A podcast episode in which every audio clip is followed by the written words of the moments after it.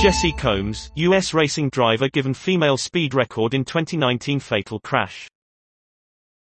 Jessi Combs is awarded the fastest land speed record by a female, a feat she died trying to achieve.